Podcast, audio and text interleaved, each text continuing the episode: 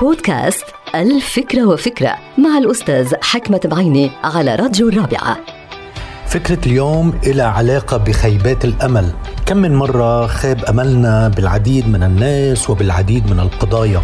أحيانا نعمل جاهدين لنيل الثقة ثقة بعض الأشخاص ومحبة بعض الأشخاص. ولكن الأيام بتفرجينا أنه هؤلاء الناس ليسوا محل الثقة أو المحبة. كمان أحيانا منجاهد ومنتعب من أجل قضية معينة أو نجاح معين ومن ثم يخيب أملنا بتلك القضايا. لأنه أحيانا بتكون غير محقة وأحيانا أخرى بتكون مش على مستوى طموحات الناس من حولنا. لذا علينا أن نتعامل مع خيبة الأمل بطريقة ما بتجعل منا أشخاص يعانون الكآبة والتعاسي وخيبات الأمل وارتداداتها. ولكن كيف؟ كيف نستطيع المحافظة على ردود أفعالنا ونتفاهم مع خيبات الأمل؟ الجواب بسيط جدا. ألا وهو أنه ما في شيء بالدنيا كامل ومتكامل. ما في شيء بالدنيا بيفرح كل الناس بناء على هذه النظرية يمكن لنا أن نفهم خيبات الأمل وأنا أعتقد أنه على كل شخص أن يقرأ الكثير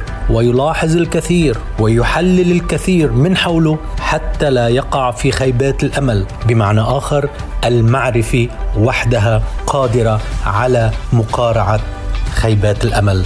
انتهت الفكرة. هذه الحلقة مقتبسة من كتاب الفكرة وفكرة.